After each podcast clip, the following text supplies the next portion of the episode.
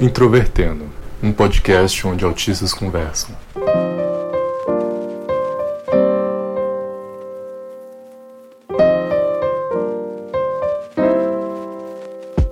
Olá para você que escuta o podcast Introvertendo, esta produção feita por pessoas dentro do espectro autista. E hoje nós vamos falar sobre um tema muito fundamental que é rótulo, que tem um pouco a ver também com a questão de diagnóstico. Meu nome é Tiago Abreu e eu vivo fugindo do rótulo, mas ele me persegue. Meu nome é Thaís e, bom, o rótulo tá aí, não tem jeito, mas a gente tem que aprender a lidar com ele. É, meu nome é Paulo Larcon e Seja você mesmo, a não ser que você possa ser o Batman. Nesse caso, seja o Batman. Homem de Ferro também vale, né? Vale também.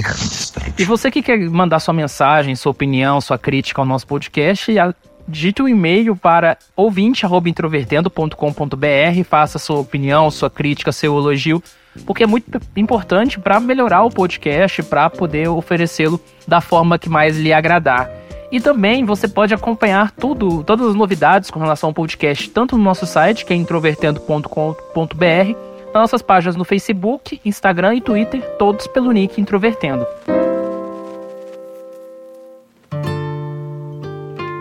Então, eu pensei nesse tema por uma questão é, relevante que muito me incomodou nos últimos meses.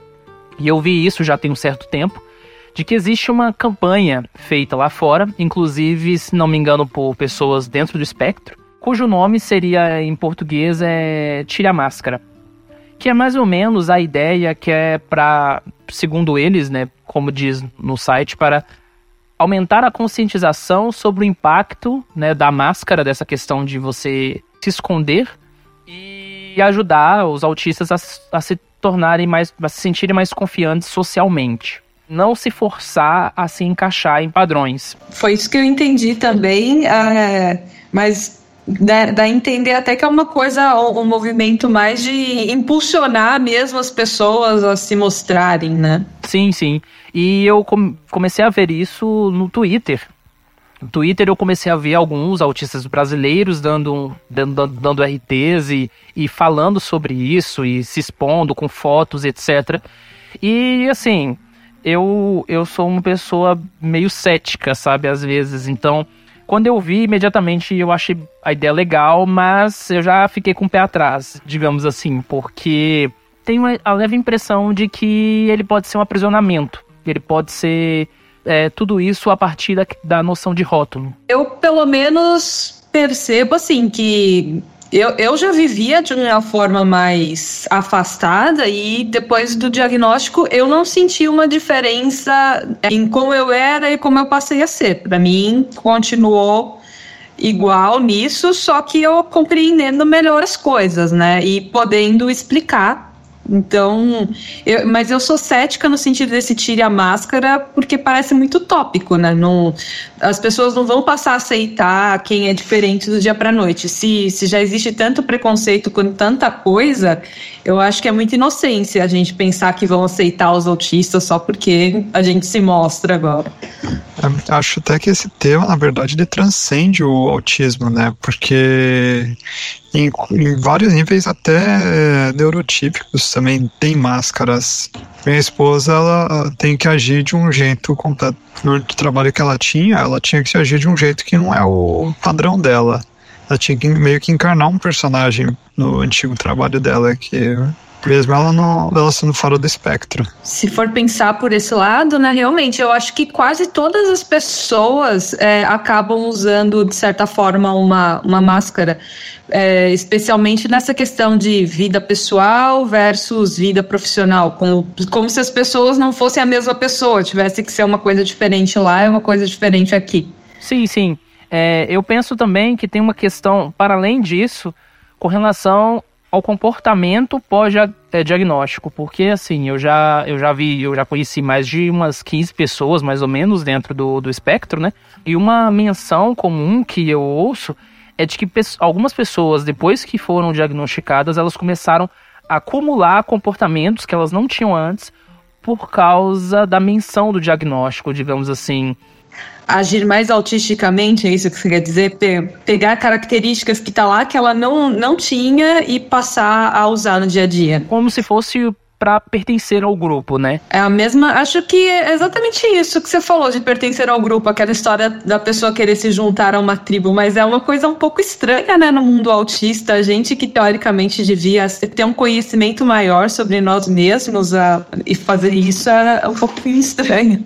Pelo menos para mim, assim, principalmente na adolescência, eu tinha uma sensação de que eu não pertencia a lugar nenhum, então uma das coisas que veio com o diagnóstico é um senso de pertencimento a algum lugar, de perceber que eu não sou tão diferente, de que eu sou mais próximo de outras pessoas, né? Talvez não, não seja, ainda seja diferente da maioria, mas existem pessoas como eu. Eu penso da, que no, no meu caso foi mais ou menos parecido, assim. Então, depois, do, depois de um, um ano, dois anos do diagnóstico, eu percebi que eu tinha atribuído, é, somado comportamentos que não faziam parte da. E não foi algo tão 100% consciente, poderia dizer assim. Eu acho que isso tem um pouco a ver é, com muitas vezes a, pessoa se segura a vida inteira sobre diversos assuntos. Então, por exemplo, ah, você está no meio de um grupo de pessoas, então você tem que estar sorrindo, porque senão as pessoas vão achar que você é mal-humorado, vão achar isso e aquilo. Então a gente acaba aprendendo às vezes que tem que sorrir. E aí, muitas vezes, quando a gente tem o nosso diagnóstico, pelo menos se é um caso de diagnóstico tardio, né? Talvez a pessoa aí tá que o, com perdão da palavra, está que foda-se, né? Falar, ah, agora eu não vou fazer mais nada ele, e passe para o outro extremo, simplesmente achando assim, ah, eu sou autista mesmo, então eu vou fazer desse jeito e os outros que aguentem. Mas eu acho que as relações humanas, elas têm muito é, é sempre uma via de mão dupla, né? Você tem que acha que ceder um pouquinho e o outro tem que ceder um pouquinho também. Tem coisas que você não vai aceitar ceder de jeito nenhum, que fazem parte do que você acredita, por exemplo. Mas é, eu acho que isso vale, como o Paulo falou, tanto para neurotípicos quanto para neurodiversos. Tem que aprender a, a balancear as coisas.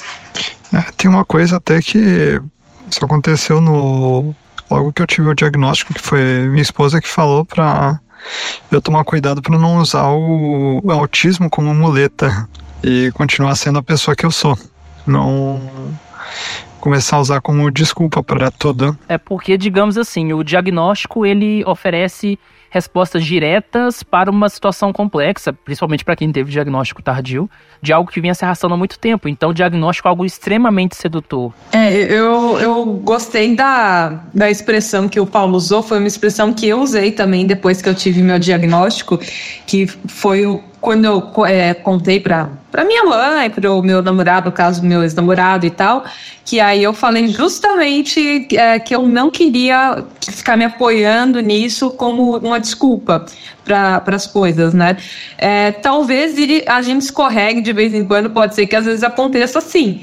Se for olhar aí para trás, situações que eu pensei assim, ah, geralmente eu até aguentava isso, mas agora eu não vou aguentar porque eu tenho meu diagnóstico e, e tal. É, por exemplo, uma situação de muito barulho, acho que eu cheguei a comentar com vocês, né? É, que antes eu aguentava porque todo mundo aguentava, então eu odiava aquilo, me sentia mal. Mas hoje em dia eu simplesmente meto os dedos nos ouvidos e, não, no caso, fecho né, a abinha da orelha e saio do lugar, vou embora. Então, eu penso assim que eu acabo me dando o direito de fazer isso e de sair daquela situação que para mim é extremamente incômoda.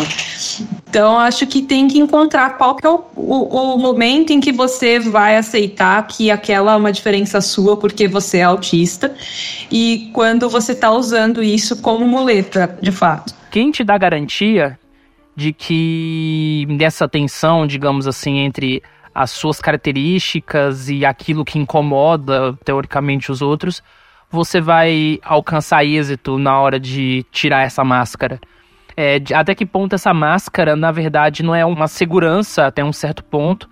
Então, tem muita gente entre nós, principalmente os adultos, que têm uma vida e foram diagnosticados mais tarde, que tem muito a perder, talvez, se eles assumirem alguma coisa assim de cara para todo lugar, para todo mundo é muito complexo. É, eu acho que a questão de como a gente fala com as pessoas e de com quais pessoas a gente fala também, é, não são todas as pessoas que me conhecem que sabem que eu sou autista, apesar de que eu vivo publicando algum. Quer dizer, eu raramente uso o Facebook, mas as poucas vezes que eu uso, muitas vezes eu publico alguma coisa sobre autismo lá, então muita gente já deve imaginar. Mas é, uma coisa bem interessante que eu li um desses textos desse movimento foi a pessoa falando sobre. Ah, é, só retornando um pouco, você falou sobre garantias, né? Eu acho que na vida social a gente nunca tem garantia nenhuma de nada. Eu acho que isso é uma ilusão. Mas aí nesse texto, a moça ela fala que é, ela não quer que as pessoas que estão ao redor dela estejam ao redor dela por gostarem da máscara que ela usa, e sim por estarem ao redor dela, por gostarem dela. Então, para as pessoas mais próximas da gente, aquelas que fazem parte mesmo da nossa vida, né? Eu não sei como vocês funcionam com a palavra amigo e coisas do tipo, mas pessoas próximas de verdade, que, que importam pra gente. Eu acho que essas, é, eu prefiro que elas saibam porque ou elas gostam de mim de verdade, ou elas podem ir embora e sair desse círculo interno, tá? Fico mais feliz em, em manter uma pessoa só que, que gosta de verdade, no caso. Eu costumo levar o conceito de amizade muito sério também, então eu, eu subscrevo você com essa questão dos amigos, mas depois eu quero saber de vocês na questão de relacionamentos. Em algum nível, todo mundo usa uma máscara e isso é até saudável, é, dependendo do quanto você esconde de, de, quem você é, né? Dependendo do ambiente também. Mas sim, tem que sempre ter um grupo de pessoas que com quem você pode ser você mesmo, senão é, fica até difícil saber quem é você de verdade, né? Eu, particularmente, eu sempre traço uma, uma separação. Então, aquilo que é relevante na minha vida pessoal, como a Thaís disse, é, eu geralmente sou mais aberto sobre isso, com relação ambientes que não são tão relevantes ou que pelo menos eu penso que tem riscos, por exemplo, trabalho. Então, tudo que eu executo na vida profissional, hum, geralmente nada ninguém sabe. De certa forma, talvez essa questão não esteja tão bem resolvida para mim. Mas, por exemplo, com redes sociais. Redes sociais eu não, eu geralmente não publico nada sobre, sobre isso, sobre autismo, sobre nada. Então, tudo que eu tenho de produção, relacionada a isso vai acabar parando na página do Introvertendo, na página de alguma outra coisa associada. Isso pode ser uma coisa meio estranha, mas é o que me deixa mais confortável. Eu acho que isso que é importante, né? A gente encontrar esse ponto em que nós nos sentimos mais confortáveis e que parece estar funcionando para nossa vida, porque não, não é igual para todo mundo. Sim, sim.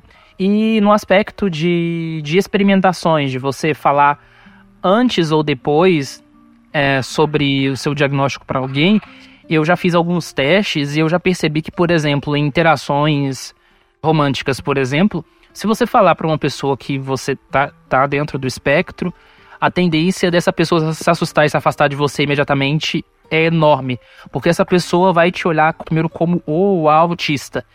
Agora, quando você se permite conhecer uma pessoa e você deixa o tempo passar para depois a pessoa saber, talvez seja de uma forma natural, achando alguma coisa sua na internet, ou de alguma outra forma indireta, a relação não se desfaz, ou, ou muito raramente se desfaz.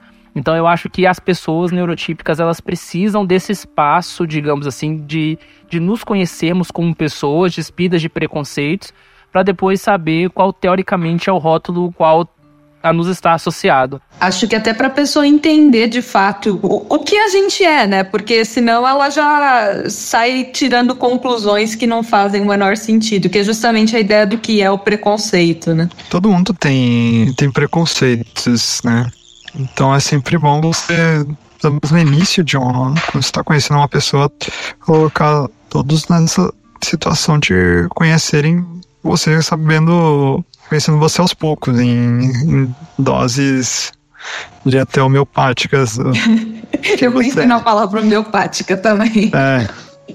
Porque é, inevitavelmente tem preconceitos, né? Todo mundo tem, até nós. A gente precisa também encontrar formas de aparecer para as outras pessoas como, digamos, uma folha em branco que e aos poucos ir mostrando que a gente tem, de fato. Eu já estava em um relacionamento quando eu tive meu diagnóstico. Foi um relacionamento que terminou tipo, nessa semana, então eu não sei como será o próximo, se, se eu vou apresentar isso antes.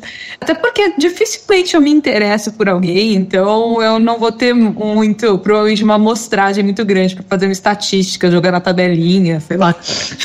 Eu também não tenho essa experiência de começar um relacionamento e fala isso, até porque eu já tava com a minha esposa quando tive o diagnóstico. Então vai ter que ser o Thiago que vai trazer os dados pra gente e a gente faz um programinha para calcular aí o que, que tem que fazer.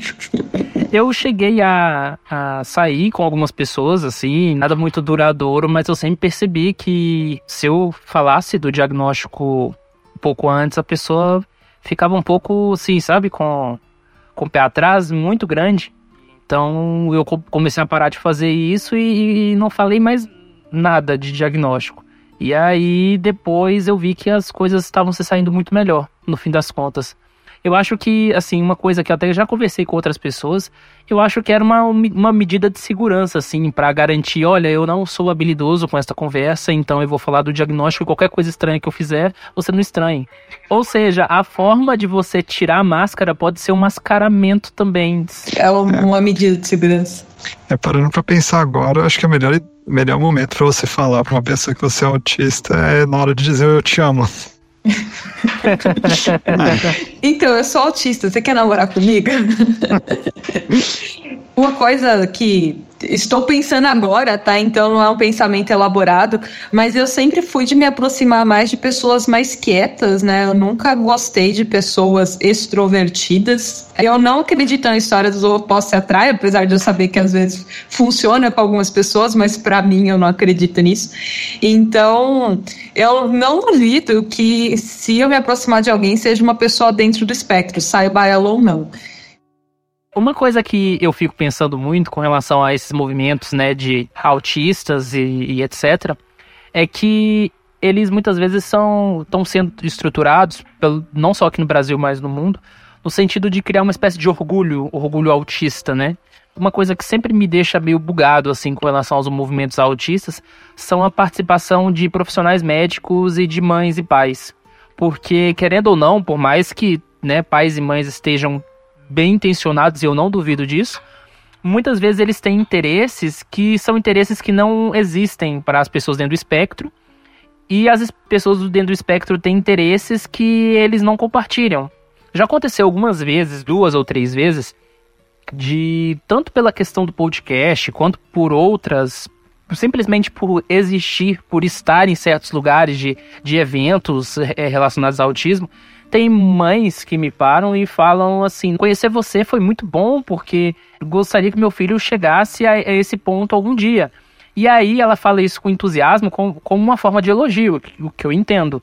Mas a minha sensação depois é de tristeza, porque nós vivemos num, num meio que é um espectro, ou seja, é, existem diferentes níveis. E quando uma pessoa com um grau mais leve, digamos assim, como nós nos colocamos a falar, nós não, nós não, não falamos pelos aqueles mais graves, aqueles que não podem se expressar, aqueles que têm é, dificuldades sensoriais e físicas muito maiores. Então, dá, dá uma tristeza, porque eu penso, tá, mas apesar de estar dentro do espectro, nós somos totalmente diferentes, não dá para fazer essa comparação. Então, é uma forma que, assim, pela minha negatividade, eu penso como se fosse uma, um menosprezo das pessoas que têm mais dificuldade. Inconsciente, obviamente, mas de que isso acabaria resultando, digamos assim, num pensamento de que o autismo pode ser superado, pode ser vencido e que as pessoas podem alcançar um status de habilidades altas e, e boas comunicações com muito esforço ou alguma coisa assim. Eu acho isso tenso. Uma coisa que eu acho que é especialmente triste é que parece que que ela não. Bom, ela claramente, não é parece, ela claramente não está feliz com o filho que ela tem, né? É aquela coisa, nossa, não queria que meu filho fosse quem ele é, eu queria que ele fosse você. Para mim, isso, se, se o filho dela ouvir e conseguir entender isso, é a pior coisa que pode ser dito por uma mãe, pra mim. É. Isso é muito triste de ouvir, até pra. Até eu pensando aqui, se tivesse numa, a situação do filho dela mesmo. Mas é aquela coisa, existe essa, essa figura que na verdade não condiz, né? Existem muitos casos de muito. É um espectro muito extenso de possibilidades dentro do autismo, né? E isso ajuda até a criar um preconceito, né? Do que é. Sim, sim. Aí eu, eu particularmente acho toda essa questão em torno de uma campanha como essa muito complexa ao ponto assim de eu não saber exatamente qual seria o ponto de equilíbrio, né, no, no fim das contas. Primeiro, falar para todo mundo que a gente autista é perigoso em diversos níveis. Nunca se sabe como cada pessoa vai vai reagir a isso, né? É uma situação muito complicada, igual também é, é para para outros tipos, né, para outras situações como por exemplo, homossexuais quando vão dar essa notícia para as pessoas. Né? E particularmente eu tenho, tenho um caso no meu trabalho que, por exemplo, um homossexual que ele age como uma pessoa normal, só que para algum, algumas pessoas próximas que ele conta isso. Gente, talvez a campanha ela é algo arriscado, na minha opinião. Uma vez, é, uma professora minha da, da graduação, ela chegou para mim e disse que ela estava dentro do espectro, mas que não era para eu, eu contar para pessoas da universidade, porque ela tinha muito medo da, da reação das pessoas. E aí eu cheguei a confidenciar isso com uma, uma profissional médica é, que eu conhecia, que, era na, que é da área do autismo, né? E aí ela ficou muito brava e ela falou: tá, mas e onde fica a inclusão? Mas aí eu fico pensando, é, vale a todo custo pensar em, inclusão e etc fugindo da, da, das questões individuais, digamos assim, não há como, porque inclusão pressupõe exatamente o entendimento desses diferentes pontos e se a pessoa se sentir mais confortável não não levando isso, não levando o rótulo, digamos assim, à frente, ela deve ser respeitada por sua decisão. A pessoa pode tirar a máscara, é, sua própria máscara, para quem ela quiser, onde ela quiser, do jeito que ela quiser, na proporção que ela quiser. Acho que ninguém pode forçar isso, não. Acho que um, um profissional de saúde que pensa isso precisa rever seus conceitos, conversar com mais algumas pessoas, pensar bastante a respeito do que está falando, porque não é tão fácil assim. E entra naquilo que a gente já tinha comentado, né? Todas as pessoas têm máscaras, não só, não só os autistas. E de qualquer forma, é, não tem um, uma receita para encontrar esse equilíbrio. A gente tem que ir testando, a gente vai cometer erros. Acho que a gente tem que pensar bem antes de fazer alguma coisa, mas também se aquela máscara estiver pesando tanto, estiver sendo tão terrível, pode ser sim que vale a pena é, se livrar dela. Aí pode ser que o resultado seja péssimo e você tenha que rever tudo de novo, mas eu acho que a escolha tem que ser consciente, tem que saber que, que pode dar certo, pode dar errado. A gente é. tem que estar sempre preparado. Tem que ter pessoas para quem a gente não, não tem nenhuma máscara, né, para quem a gente pode se falando uma palavra bonita, se desnudar e, e ser a gente mesmo. E tem pessoas para quem a gente precisa ter uma máscara por N razões. O que eu posso dizer, é, isso, isso vale para qualquer pessoa, é que, enfim, cada pessoa é uma pessoa, cada pessoa tem suas características individuais, cada pessoa tem sua máscara e cada pessoa vai ser discriminada por, algum, por qualquer coisa, independente de quem seja. Eu tenho um colega que é deficiente visual, né? Ele é cego total mesmo atualmente. E uma coisa que ele estava falando um dia, e eu discordei, mas é, ele falou assim que o racismo não fazia sentido. Se todo mundo fosse cego, né? As pessoas não, não é, teriam um preconceito porque não veriam a cor umas das outras. E aí eu justamente discordei nele, que eu falei: se todo mundo fosse cego, iam achar alguma outra coisa para ter preconceito. Sempre as pessoas acham alguma coisa para ter preconceito. Eu então, posso discriminar pela voz. Pela voz, é. Ah, esse cara tem a voz muito grossa, esse cara tem a voz muito fina, qualquer coisa. Então, infelizmente, as pessoas têm sim, de, desde sempre, desde que a humanidade existe, é, de discriminar alguma coisa, de se juntar em um grupo, de muitas vezes se achar superior ao outro grupo. É, tinha uma palavra para isso, acho que é etnocêntrico, se não me engano, que o seu grupo é sempre o melhor. Não importa se é em termos de nacionalidade, se é em termos de religião, se é escolaridade, o seu grupo é melhor. Então a gente tem que tomar cuidado e ter consciência sobre, sobre isso, inclusive sobre os nossos preconceitos também.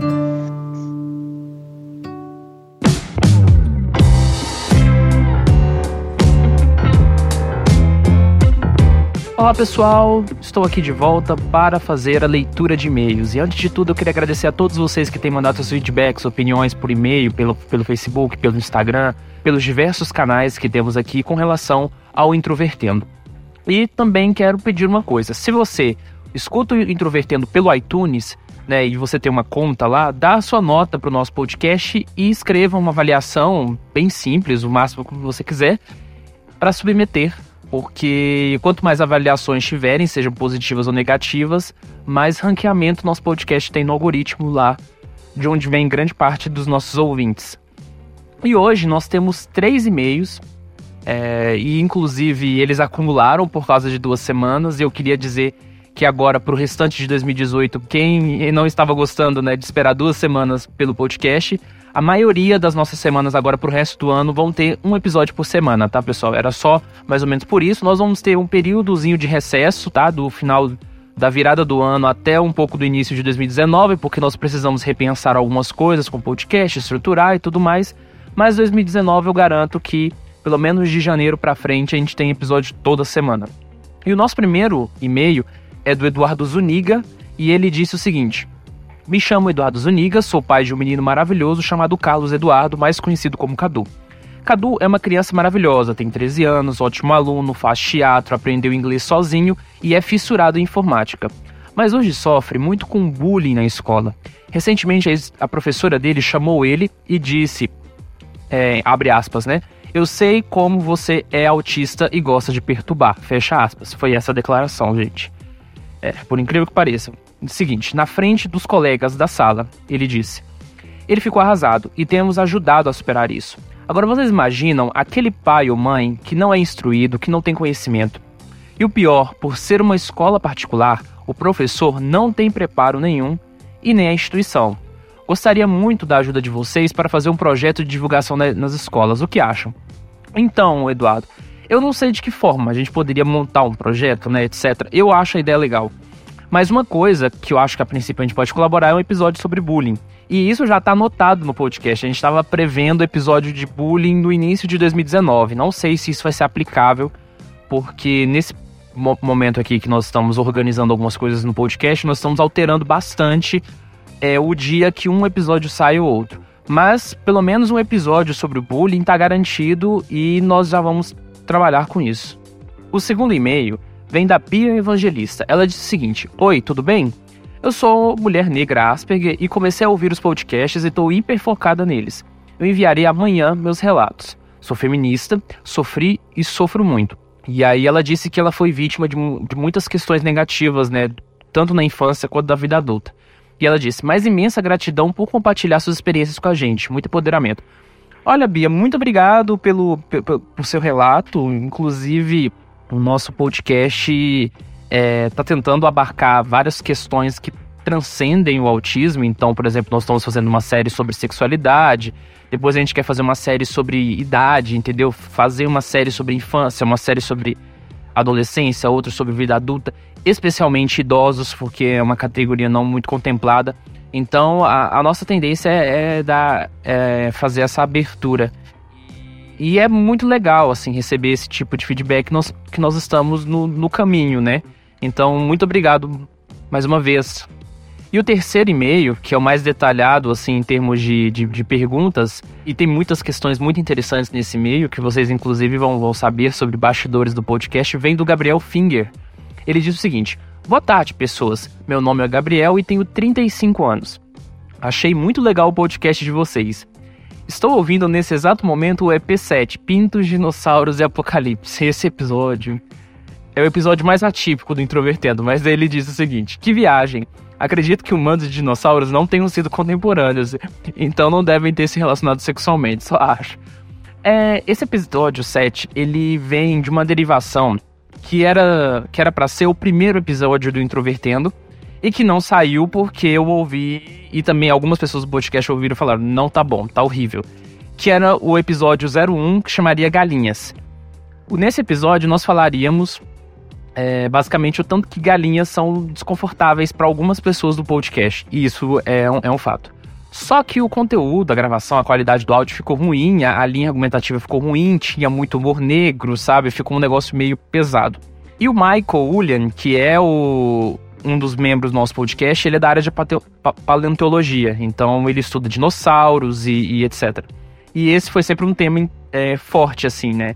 E aí um dia, num brainstorm, depois do podcast já ter sido iniciado, ele e o Marcos, Marcos Neto, decidiram, não, nós vamos conversar sobre dinossauros no episódio.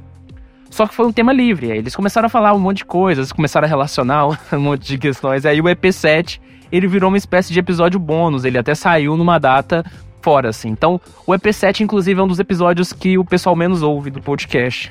eu, eu acho que eu entendo o porquê. Aí ele continua o e-mail dizendo o seguinte: Descobri o projeto de vocês, pois sigo algumas páginas de inclusão no Facebook, tendo em vista que tenho um filho autista de 5 anos que foi diagnosticado com 2 anos.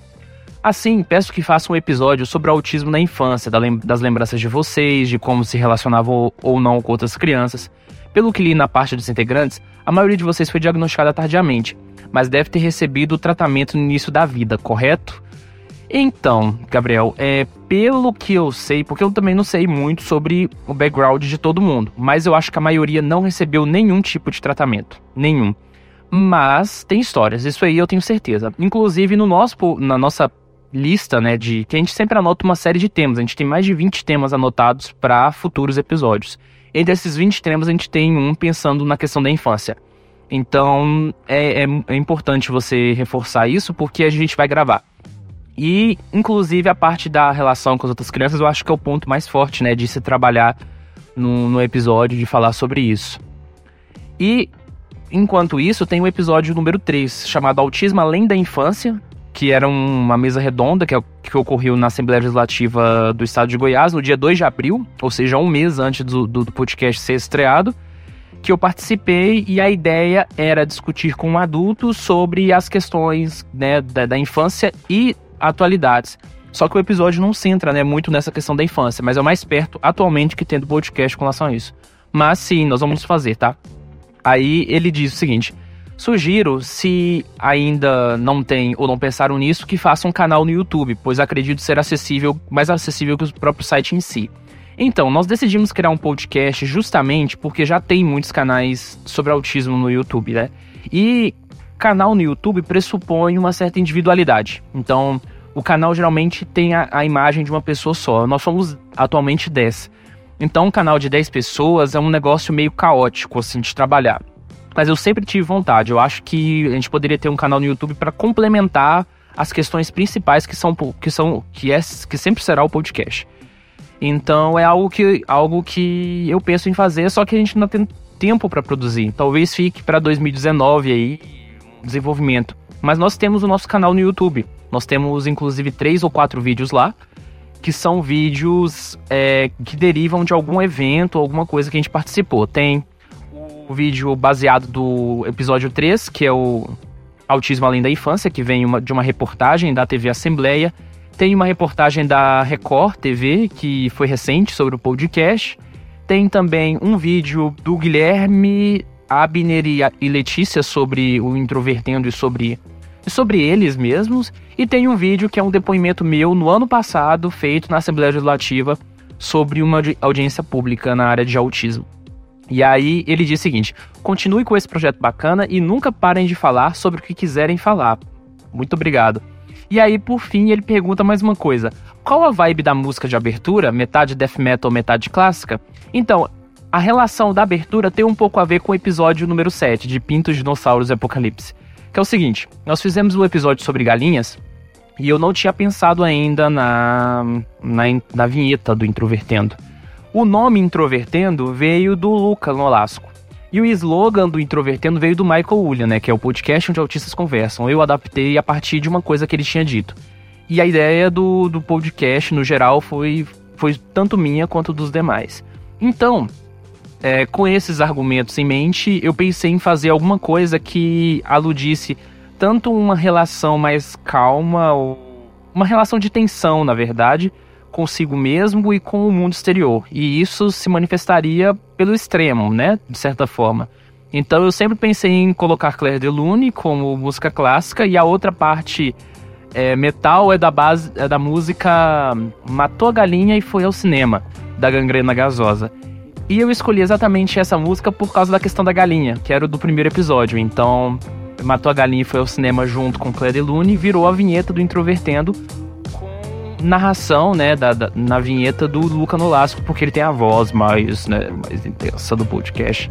E é basicamente isso. Enfim, e semana que vem nós temos um novo episódio e eu vou adiantar o tema para vocês, para quem tiver curioso aí, é sobre crises e estresse tá? Qualquer dúvida sobre esse episódio e o poder do rótulo, que é um tema muito denso, que a gente começou a trabalhar aqui, mas que tem muitos desdobramentos, vocês podem perguntar que eu vou responder no próximo episódio.